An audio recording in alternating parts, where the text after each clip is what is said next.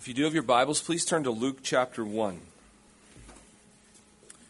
Luke chapter 1. This morning we're going to look at Mary's song, beginning at verse 46.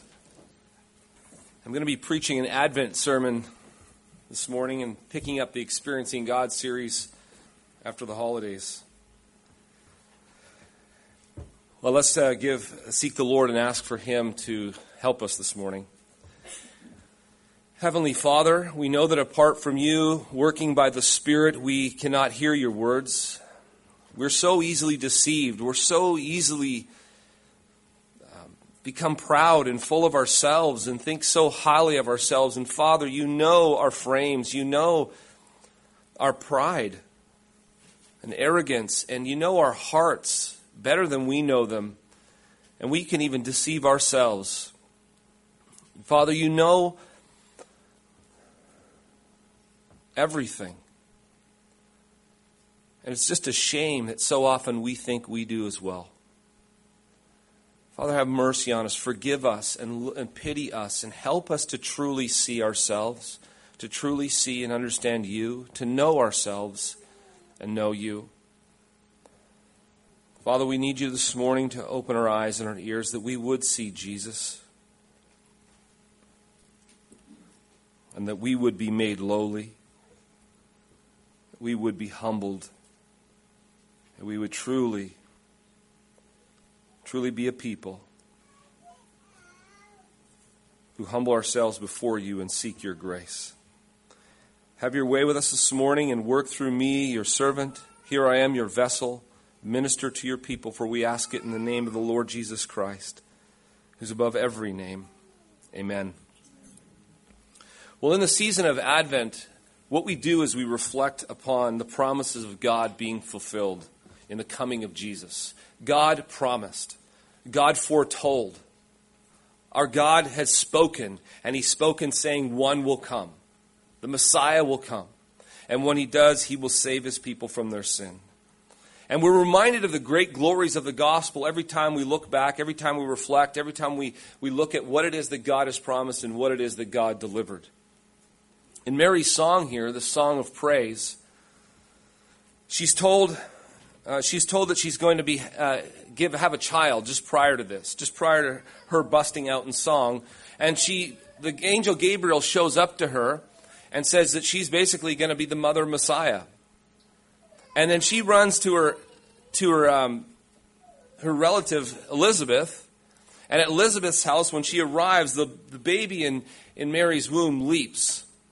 And the, and the baby leaps for joy, and it's John the Baptist as we come to know, simply because of her greeting, because Mary is carrying the Lord of creation in herself as well at this time. And it's here at, Mary, at Elizabeth's house that Mary breaks out into her song. And, and here's the thing that what happens here is that it reveals in her song, she prophetically sings. She sings in a way that she doesn't even fully comprehend at the time all that's going to come to pass. She declares some things in here that are beautiful and marvelous. And here's her song. This is what she breaks out into as she herself is filled with the Spirit. In verse 46, and Mary said, My soul magnifies the Lord, and my spirit rejoices in my God, in God my Savior. For he has looked on the humble estate of his servant. For behold, from now on all generations will call me blessed. For he who is mighty has done great things for me, and holy is his name and his mercy is for those who fear him from generation to generation. He's shown strength with his arm. He has scattered the proud in the thoughts of their hearts. He has brought down the mighty from their thrones and exalted those of humble estate. He's filled the hungry with good things, and the rich he sent, em- he sent empty away. He has helped his servant Israel in remembrance of his mercy, as he spoke to our fathers, to Abraham, and to his offspring forever. Know, Jesus in this particular passage, she's praising the Lord who's done and is doing these very things here.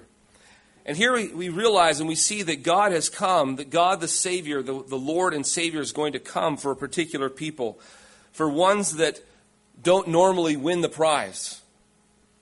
For a group of people who most people don't think of are going to win the prize. And the reason for this is is that Jesus turns everything upside down.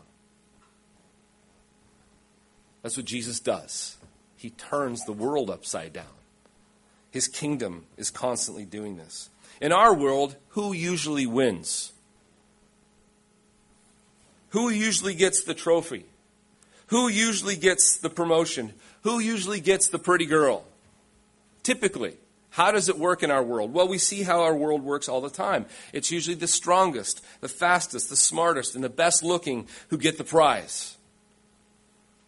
That's why we're always stri- striving and trying to get stronger, faster, better, nicer looking. We always want to get there because we know in the world we live in, that's who wins, right? The world and the way it works causes us to expect certain things just because of how it functions.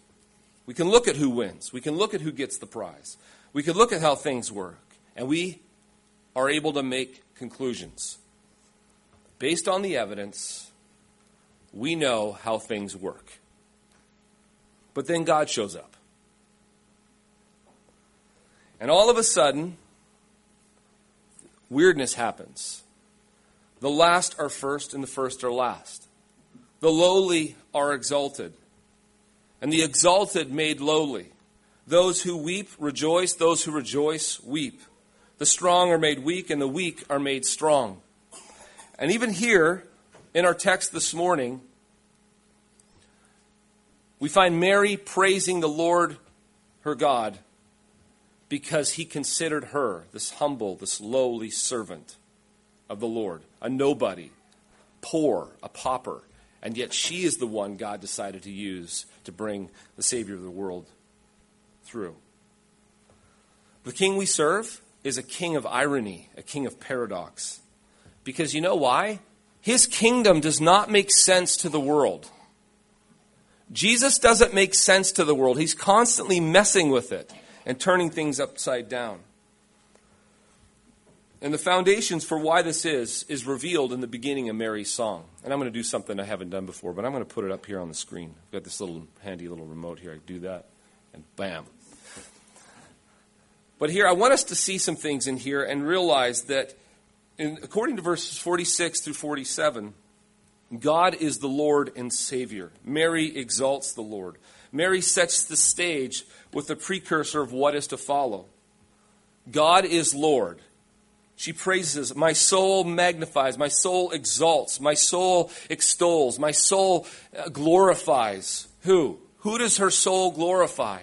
The Lord. And those words can be easily missed. But we're going to look at what that means. The Lord. And my spirit rejoices in God my Savior. He is both the Lord and He is my Savior. Not just her Savior, He is the Savior. When it says Lord here, what she means is the Lord. There is no one or no thing that is over Him. Even the created order in this world is completely subject to Him. By definition, that is what it means to be Lord, to be over.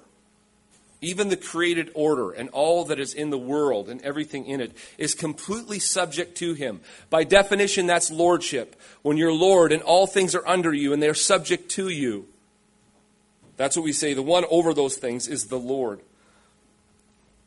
You're only Lord insofar as you have authority over a person, a place, or a thing that they must, that must obey you.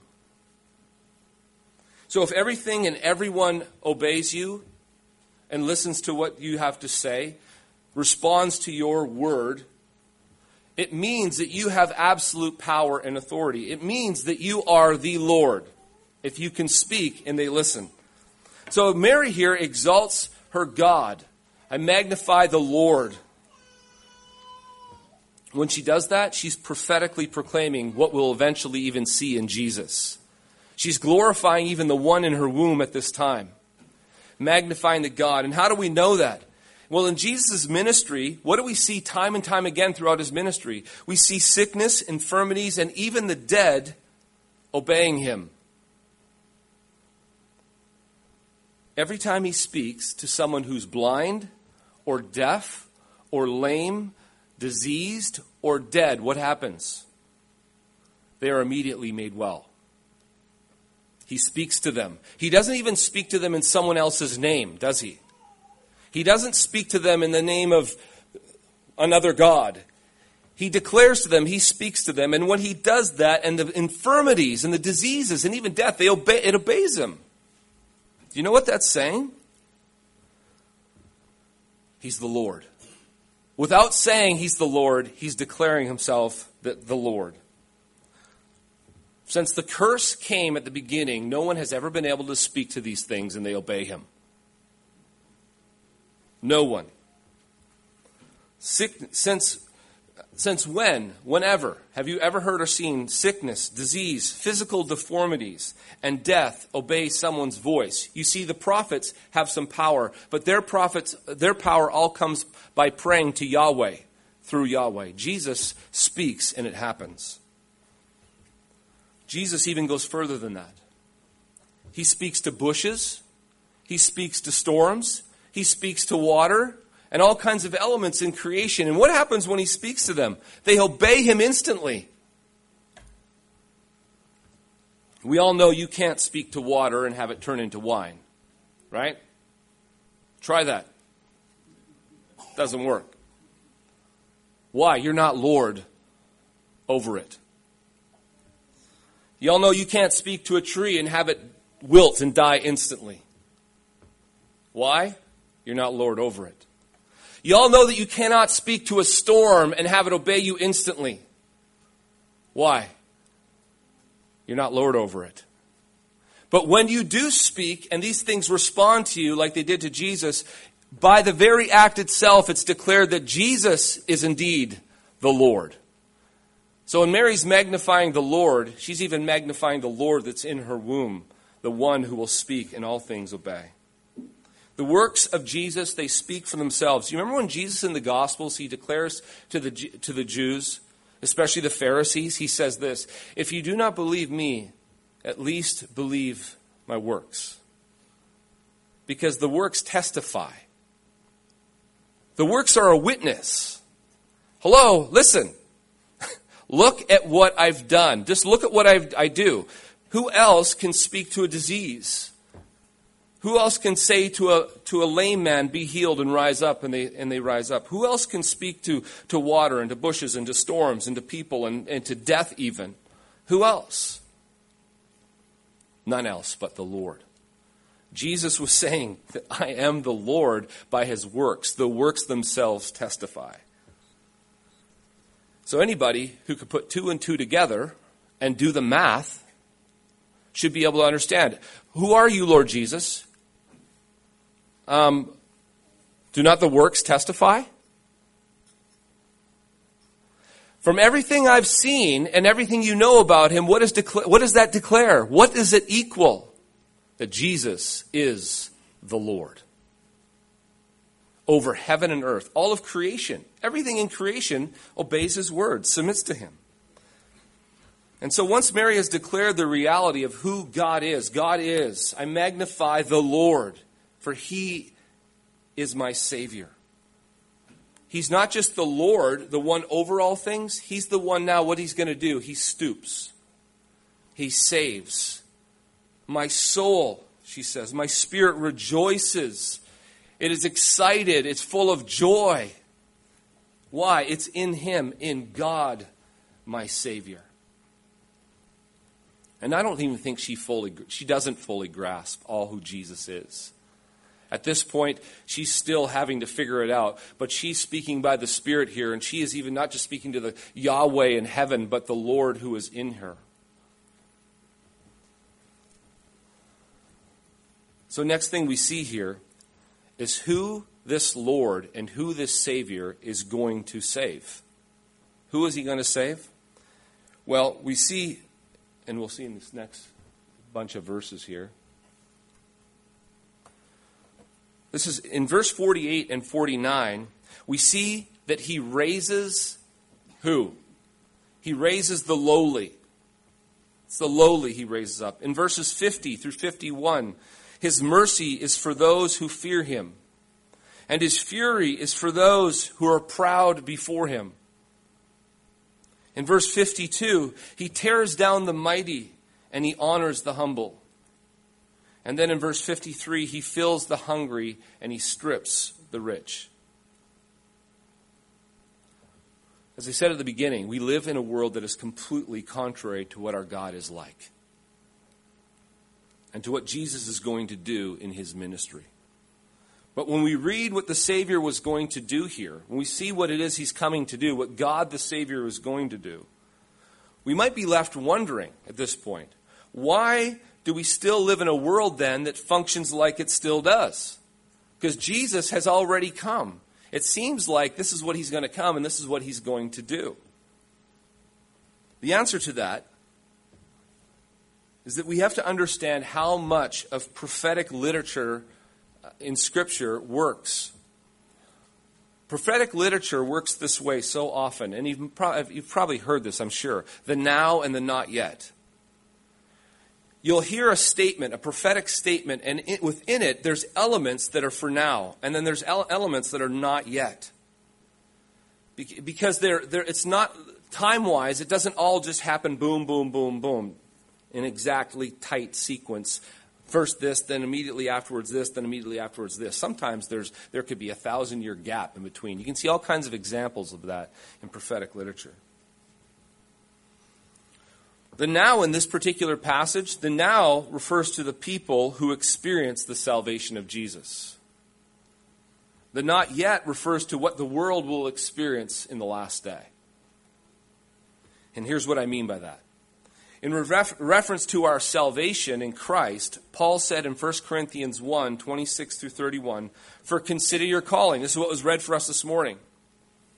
For consider your calling, brothers. Not many of you were wise according to the worldly standards. Not many were powerful. Not many were of noble birth. But God chose what is foolish in the world to shame the wise. God chose what is weak in the world to shame the strong. God chose what is low and despised in the world, even things that are not, to bring to nothing things that are, so that no human being might boast in the presence of God.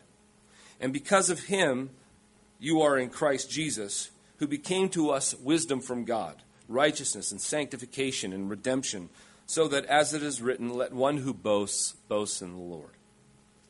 So, as you can see, it is generally the lowly, the weak, the meek, the poor who experience the salvation and grace that is in Christ Jesus. The kind of people these verses in Mary's song is describing the lowly. We don't see in this particular passage, we don't see in here, we don't see the, the, the, mighty, the strong, the powerful, the rich. We don't see them toppled and thrown down at this point. But we do see that there's a particular group of people in here that, that receive the grace of God, the majority of whom are weak, poor, unwise, and beggarly. Jesus put it in Matthew 11 25. I praise you, Lord of heaven and earth, because you've hidden these things from the wise and learned and revealed them to little children. So in this life, it is the sinner, the poor, the weak, and the outcast which Jesus often picks to bring into his kingdom. That's the now. However, we live in this world, and as we do live in this world, we have to live contrary to often what we see with our eyes. This is the not yet part. You're living in a world that's constantly telling you the opposite of what you read here. In this world, we don't see Jesus often scattering the proud, do we? We don't see him bringing down the mighty from their thrones or sending the rich away empty. What do we see? We see the opposite. The other day, I was watching I was watching the highlights from a fight between Jose Aldo, or they call him Jose Aldo, and, and uh, Connor McDavid in this UFC title match. Not much of a highlight, it's like 13 seconds long. And what was so ir- irritating to me was how cocky and arrogant and proud Connor McDavid, McDavid was. This guy is off the charts. He is so boastful. He is so arrogant. And he just goes on and on and on about how great he is and how mighty he is. And you're listening to this guy, and you want nothing more than to see him fall, to see him go down. But yet, what happens?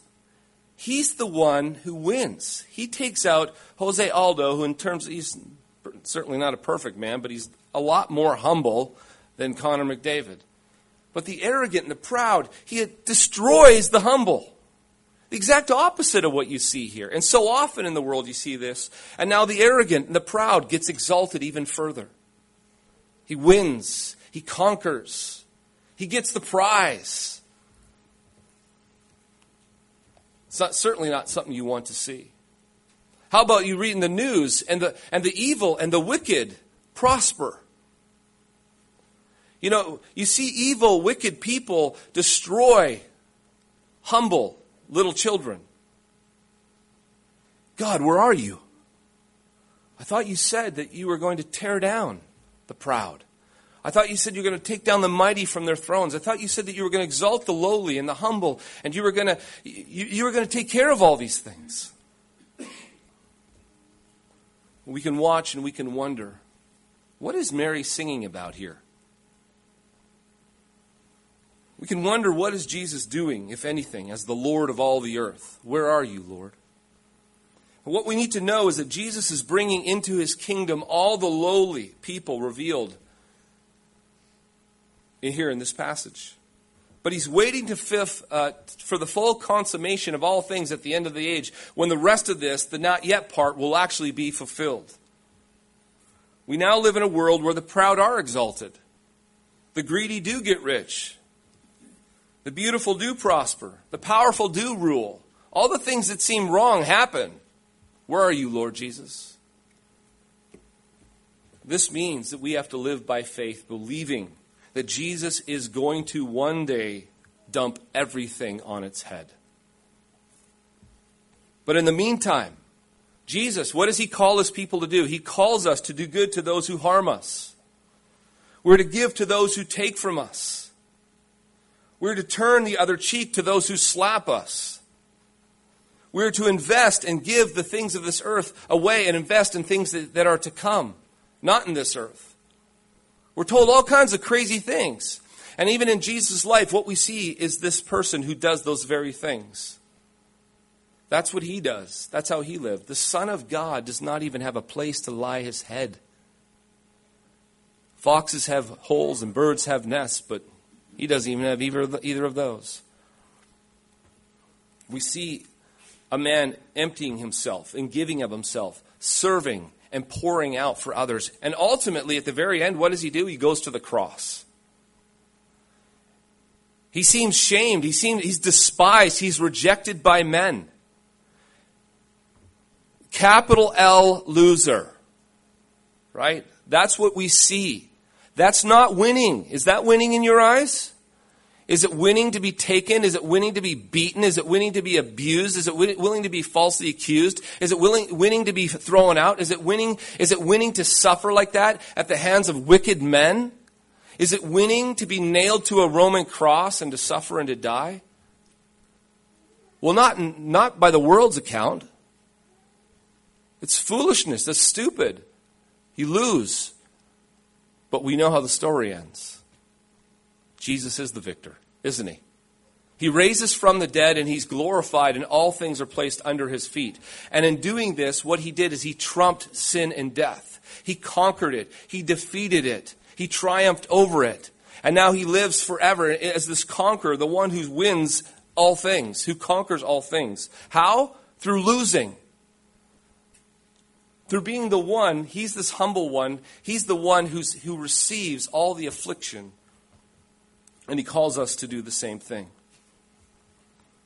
This is why Jesus said what he did in Matthew 6 19. He says, Do not lay up for yourselves treasures on earth, where moth and rust destroy, and where thieves break in and steal, but lay up for yourselves treasures in heaven, where neither moth nor rust destroys, and where neither thieves do, where thieves do not break in and steal.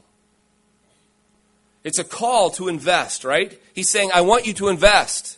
Where do I want you to invest? Not here, but in this life, but invest in the life to come.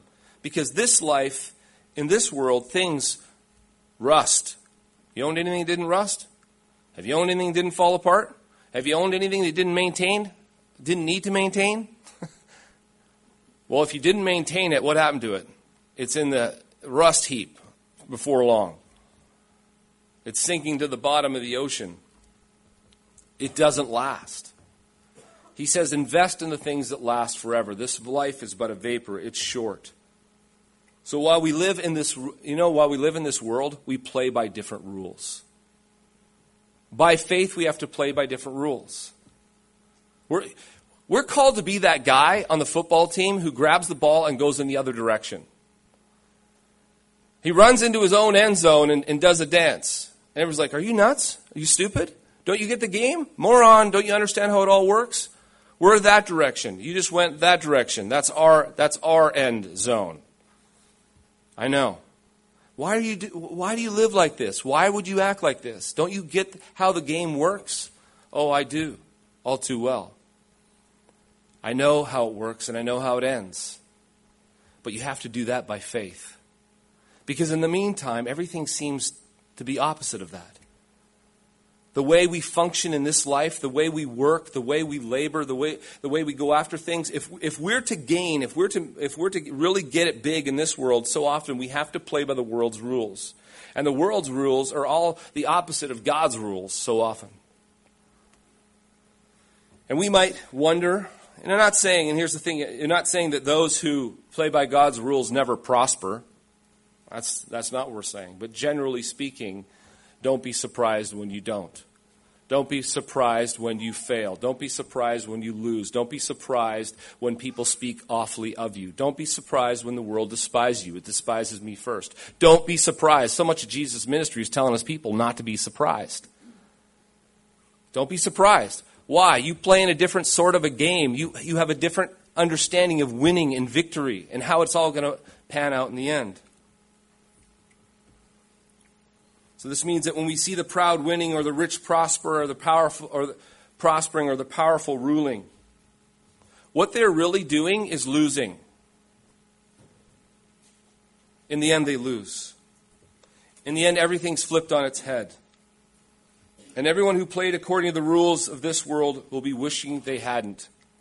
Because on that day, the least will be the greatest, the weakest will be the strongest, the lowly will be exalted, and the last will be first, and the first will be last. But until that day comes, we live by faith. We live in a world where the last are last, where the first are first, where the greatest are the greatest and the strongest are the strongest.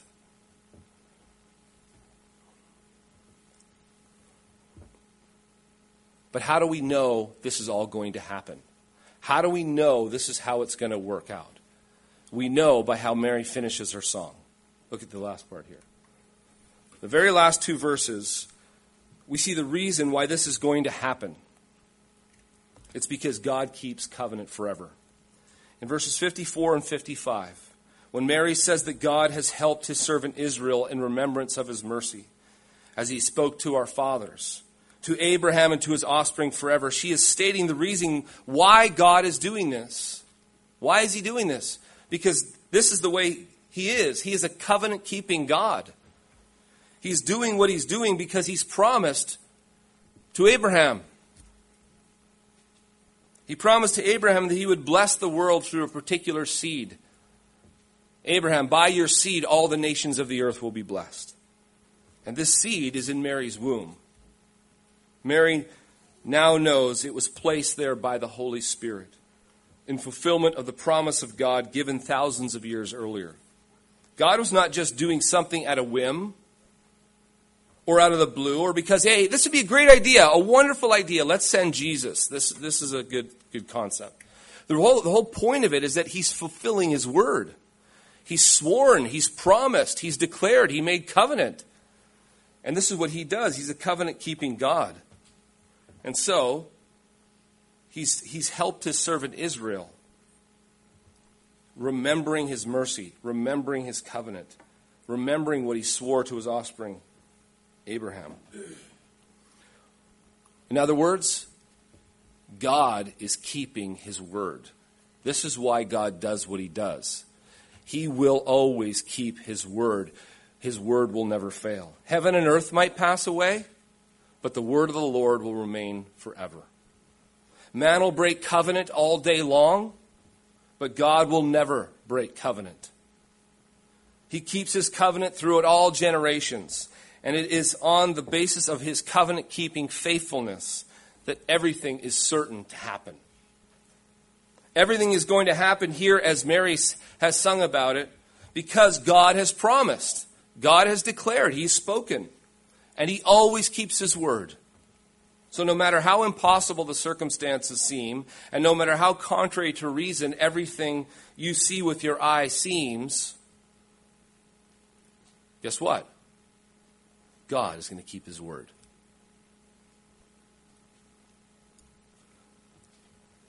Has there ever been a time when God has not kept his word? No.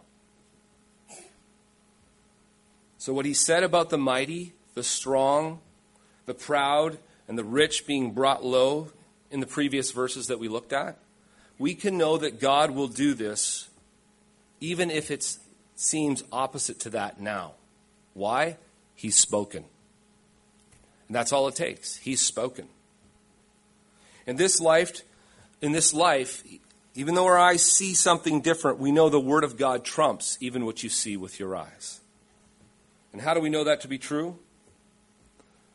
Because this is how it always has worked. God does this. It doesn't matter for the moment how things appear.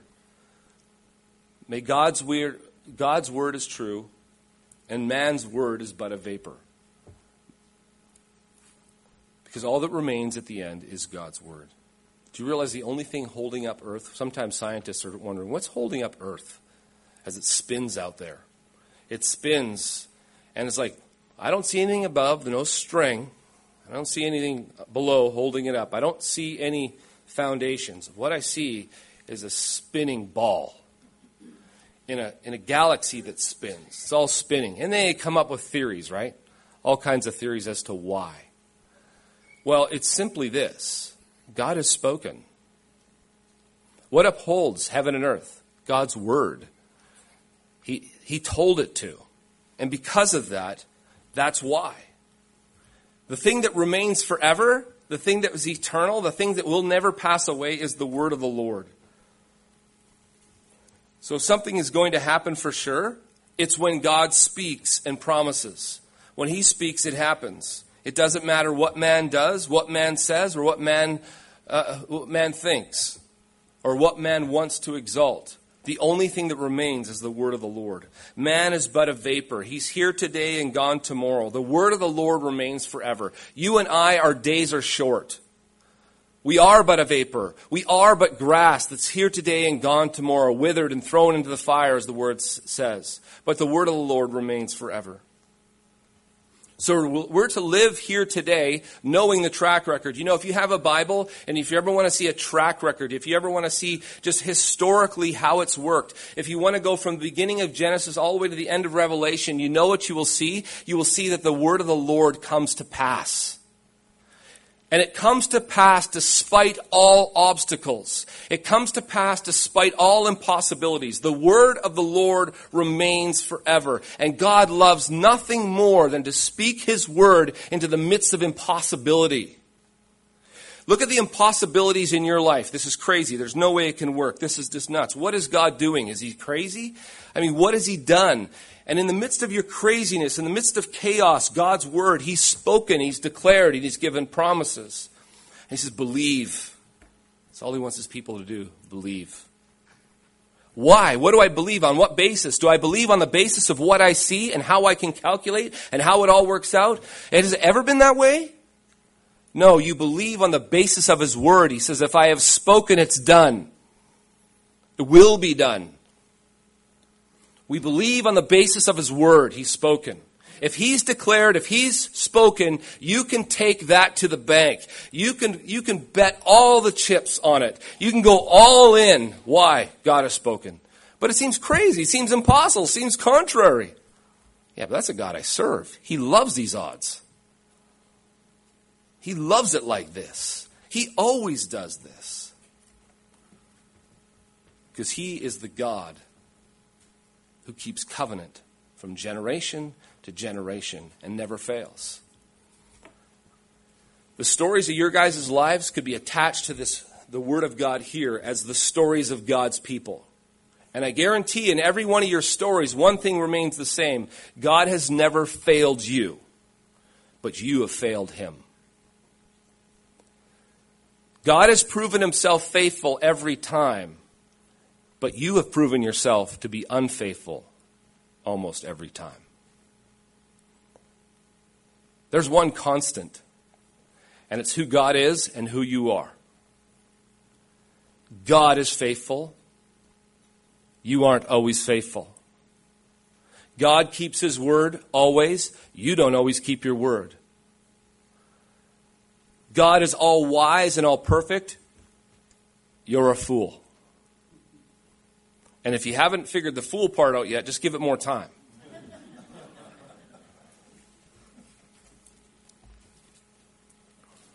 know this that as you leave here today, that the promises of God are sure. So invest on it, bank on it, commit to it, and know that's the only sure foundation in all of life. And you know that every mountain will be brought low and every valley exalted. You know the world is going to be dumped upside down, and that's what Jesus will do. Because that's what he always does and what he's always done. So live contrary to this world and invest in the life that is to come. Why? God has spoken. Amen. Father, we're very grateful and thankful that you have spoken, that your word is true, that we have been given an amazing gift. You've promised the Lord Jesus Christ. You promised to send him. You declared how it would happen and how it would unfold, and you indeed fulfilled your word. You kept your promises like you always do. Your word is true, and yet we constantly fail. We constantly put our trust in men. We put our trust in our circumstances. We put our trust in our own strength. We put our trust in our own wisdom. We put our trust in our own discernment. We put our trust in everything but you, and it's pathetic. Oh Lord, have mercy on us and forgive us. And may we put our trust and confidence in you, in the Lord Jesus Christ, and what has been promised about him and what has been declared of him because you've spoken. And you are always faithful. Have mercy on us, Father, please, for we ask it in Jesus. Amen.